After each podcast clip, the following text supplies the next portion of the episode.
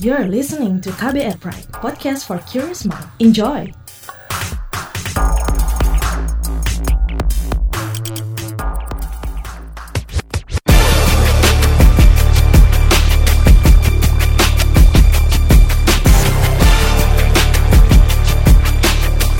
Cek fakta, cek fakta, cek fakta. Beredar narasi soal lampu kamar Wisma Atlet yang menyala semua pertanda penuh pasien corona.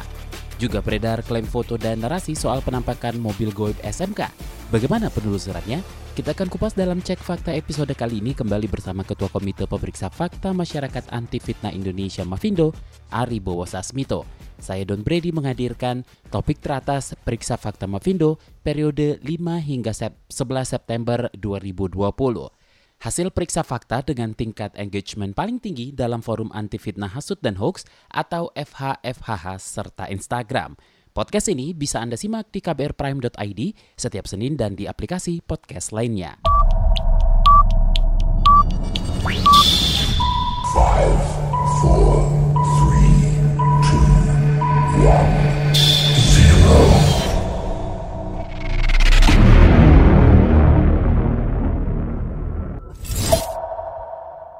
Number 5. Di posisi kelima, narasi soal rumah sakit Wisma Atlet lampu kamar menyala semua pertanda full pasien corona. Sebuah akun Facebook mengunggah sebuah gambar gedung dengan lampu menyala semuanya.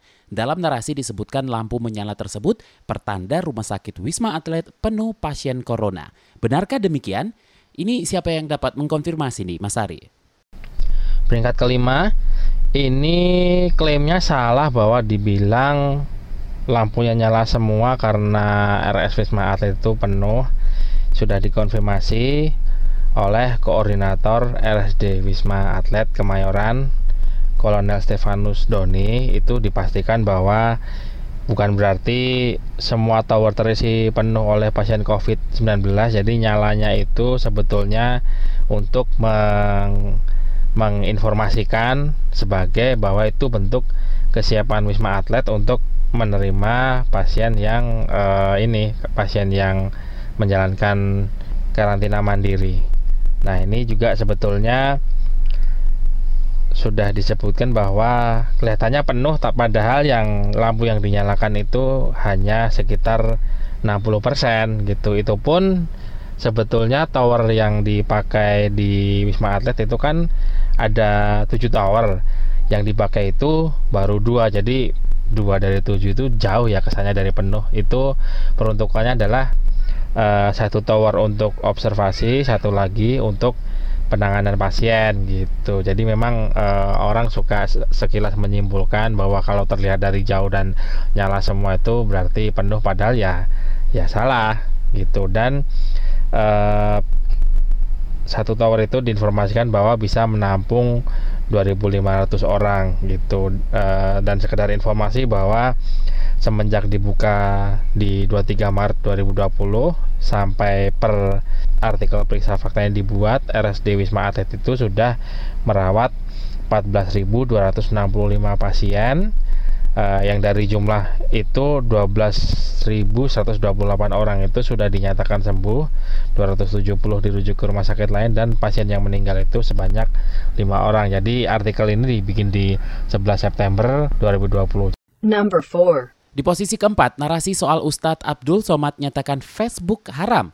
Sebuah akun Facebook mengunggah sebuah gambar berisi foto Ustadz Abdul Somad dan narasi Facebook haram karena dibuat oleh kafir untuk merusak iman Islam menulis status di wall menyerupai tembok ratapan kaum Yahudi. Pada unggahan itu juga terdapat tanda tangan dengan nama UAS dan sebuah hadis. Bagaimana nih penelusurannya?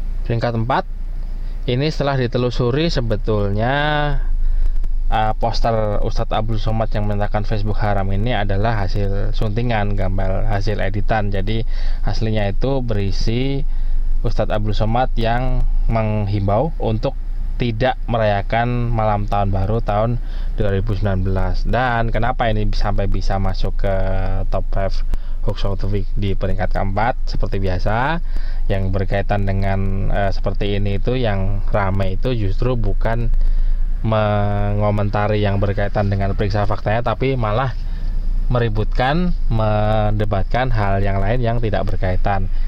Post isinya soal ini loh e, gambar suntingan ini aslinya, tapi isi komentarnya mengomentari hal-hal yang lain yang ujung-ujungnya ribut, yang sebetulnya memang membuat forum jadi ramai, tapi ramai tidak ada e, manfaatnya karena ya ramai membicarakan hal-hal yang tidak berhubungan dengan postnya sendiri gitu. Jadi e, kalau bahasa forum sih disebutnya sebagai out of topic atau out out out gitu ya. Karena ya kalau di forum ya harusnya ada aturannya bahwa yang sedang dibahas itu apa, yang komentarnya harusnya isinya apa. Jadi diskusinya tidak ke mana-mana karena e, tipikalnya atau biasanya atau standarnya orang debat itu kalau sudah kehabisan bahan ujung-ujungnya ad hominem atau menyerang pribadi. Nah, kayak gitu lebih ramai lagi karena ya biasa celah-celahan, hina-hinaan yang nggak tahu manfaatnya apa gitu. Jadi memang eh, sekali lagi di forum itu memang harus diatur bahwa kalau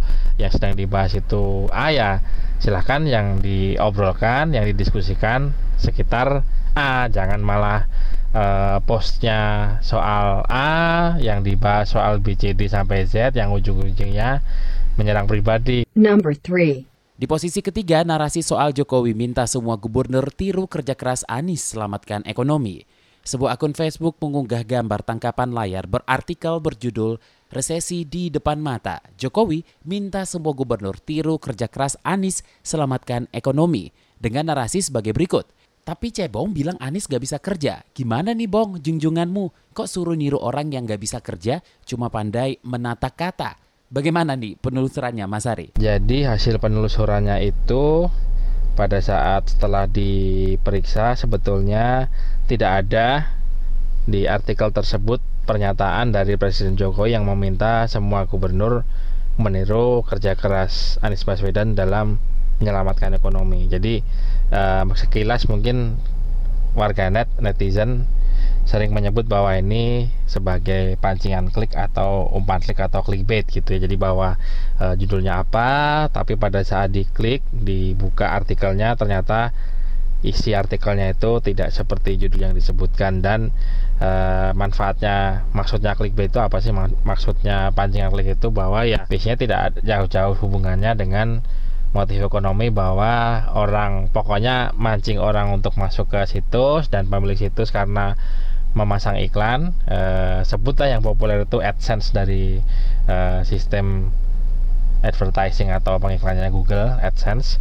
Nah itu pokoknya asal sudah ada orang masuk ngeklik eh, pas mereka gulir atau scroll ke bawah nyari isi beritanya ternyata tidak ada ya yang penting si pemilik situsnya sudah dapat iklan yang masuk karena iklan itu kan dihitung per klik ya.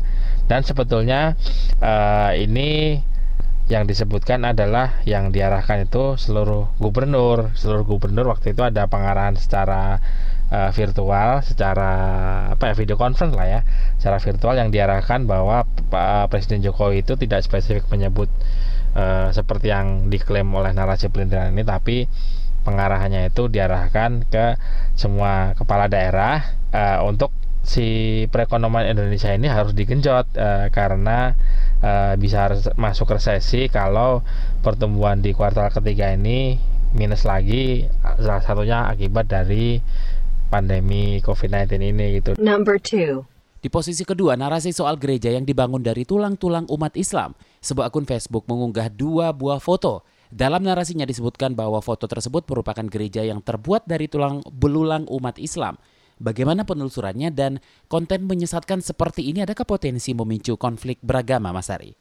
Peringkat dua, klaimnya kan disebutkan bahwa ini tulang-tulang dari umat Islam yang dibantai karena tidak mau pindah agama ke agama Nasrani justru eh, tulang-tulang yang ada di Kapela dos Osos yang dibangun di abad ke-19 itu dibangun dari tengkorak dari lebih dari seribu biarawan yang fungsinya adalah mengingat terhadap kefanaan duniawi gitu. dan kenapa sih hal-hal seperti ini masih suka di di apa diedar-edarkan jadi betul memang ini berpotensi untuk memicu konflik antar agama, konflik sara. Memang ini sangat mengkhawatirkan terutama karena di Indonesia ini eh, salah satu cara yang paling mudah untuk memicu emosi adalah menggunakan sara, menggunakan eh, agama dan ras. Kalau sudah namanya emosi, emosi itu mengambil alih ya, mengambil alih kita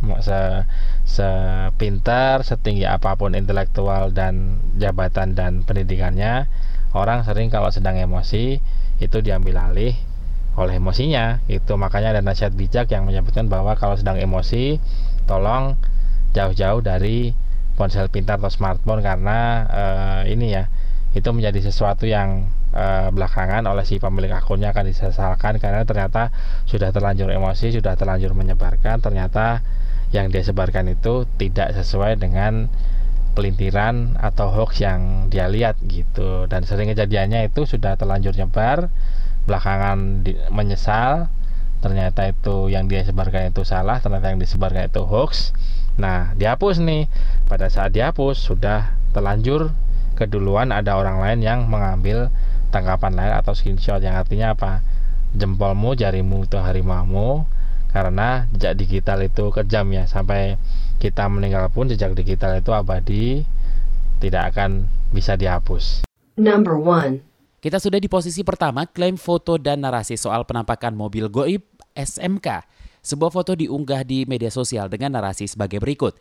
Ini penampakan mobil goib dan hanya para cebong yang bisa menjelaskan mana depan, mana belakang, dan mana yang di samping. Jelasin yang sejelas-jelasnya ya Bong, biar cepat laku terjual mobil goib ini. Foto yang diunggah sumber klaim menampilkan mobil berwarna merah dan terdapat tulisan SMK di mobil tersebut. Bagaimana penelusurannya? peringkat satu ini setelah ditelusuri ternyata sebetulnya suntingan editan e, manipulasi dari yang sebelumnya sudah disunting juga gitu. Jadi ada mobil e, mobil warna merah disunting. E, aslinya itu tidak ada tulisan SMK-nya lalu hasil suntingan itu disunting lagi. Lalu ditempeli tulisan SMK dengan disebut bahwa uh, ini mobil goib begitu ya. Padahal per periksa fakta yang dibuat itu di 9 September kemarin. Ini sudah bisa dipesan gitu ya bisa dipesan di di Boyolali bisa juga dihubungi di showroom nomornya itu 0271 785 1400 jadi di Boyolali daerah Solo gitu ya. Nah, uh, ini sendiri sebetulnya sesuatu yang sudah sering menjadi perdebatan di media sosial oleh warganet gitu ya. Karena apa ya waktu itu kan Pak Jokowi pernah mempromosikan SMK lalu dianggap bahwa ini akan menjadi industri mobil nasional atau Mopnas padahal oleh pemerintah itu uh, itu sekedar didukung dan dikembalikan ke pihak swasta untuk mengembangkan. Jadi berbeda dengan Timor dulu ya sampai sekarang program Mopnas itu masih belum ada dan e, persepsi dari e, banyak warganet adalah bahwa SMK ini mobil nasional. Padahal ya bukan gitu. Itu diserahkan ke pihak swasta untuk mengembangkan sendiri gitu. Dan ini juga sebetulnya kalau disebut goib sih salah karena waktu itu sudah ada berita termasuk foto itu pada saat mobil SMK ini dikirim ke Lampung. Jadi ada 200 unit ya, 200 unit uh, pickup SMK yang Bima 12 itu dikirimkan ke Lampung menggunakan itu ya truk yang di belakangnya ada gandengan yang uh, bisa memuat uh, dua tingkat mobil gitu. Pertama itu buktinya sudah ada pengiriman dari pabriknya ke Lampung dan kedua uh, dari Tempo juga, Tempo yang anggota koalisi media cekfakta.com bersama Mavindo juga ikut mendukung.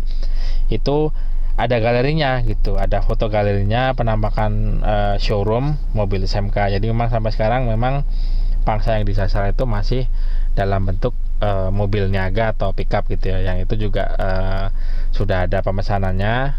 Yang intinya adalah bahwa kalau disebut mobil goib ya salah karena unitnya sudah ada yang dijual. Pertama itu kedua uh, gambarnya itu yang diedarkan itu sebetulnya suntingan dari yang sebelumnya sudah disunting. Jadi uh, disunting diedit lalu disunting lagi ditambahin tulisan SMK itu dia tadi topik teratas periksa fakta Mavindo periode 5 hingga 11 September 2020, hasil periksa fakta dengan tingkat engagement paling tinggi dalam forum anti fitnah hasut dan hoax, serta Instagram Podcast ini bisa Anda simak di kbrprime.id setiap Senin dan di aplikasi podcast lainnya. Mas Hari? Selalu pesan dari saya jangan pernah lupa jaga emosi, tahan jari, verifikasi sebelum dibagi.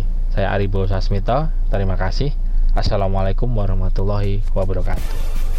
Terima kasih telah menyimak podcast Cek Fakta ini. Kami menantikan masukan Anda lewat podcast at kbrprime.id. Sampai jumpa di episode berikutnya. Cek Fakta. Cek Fakta.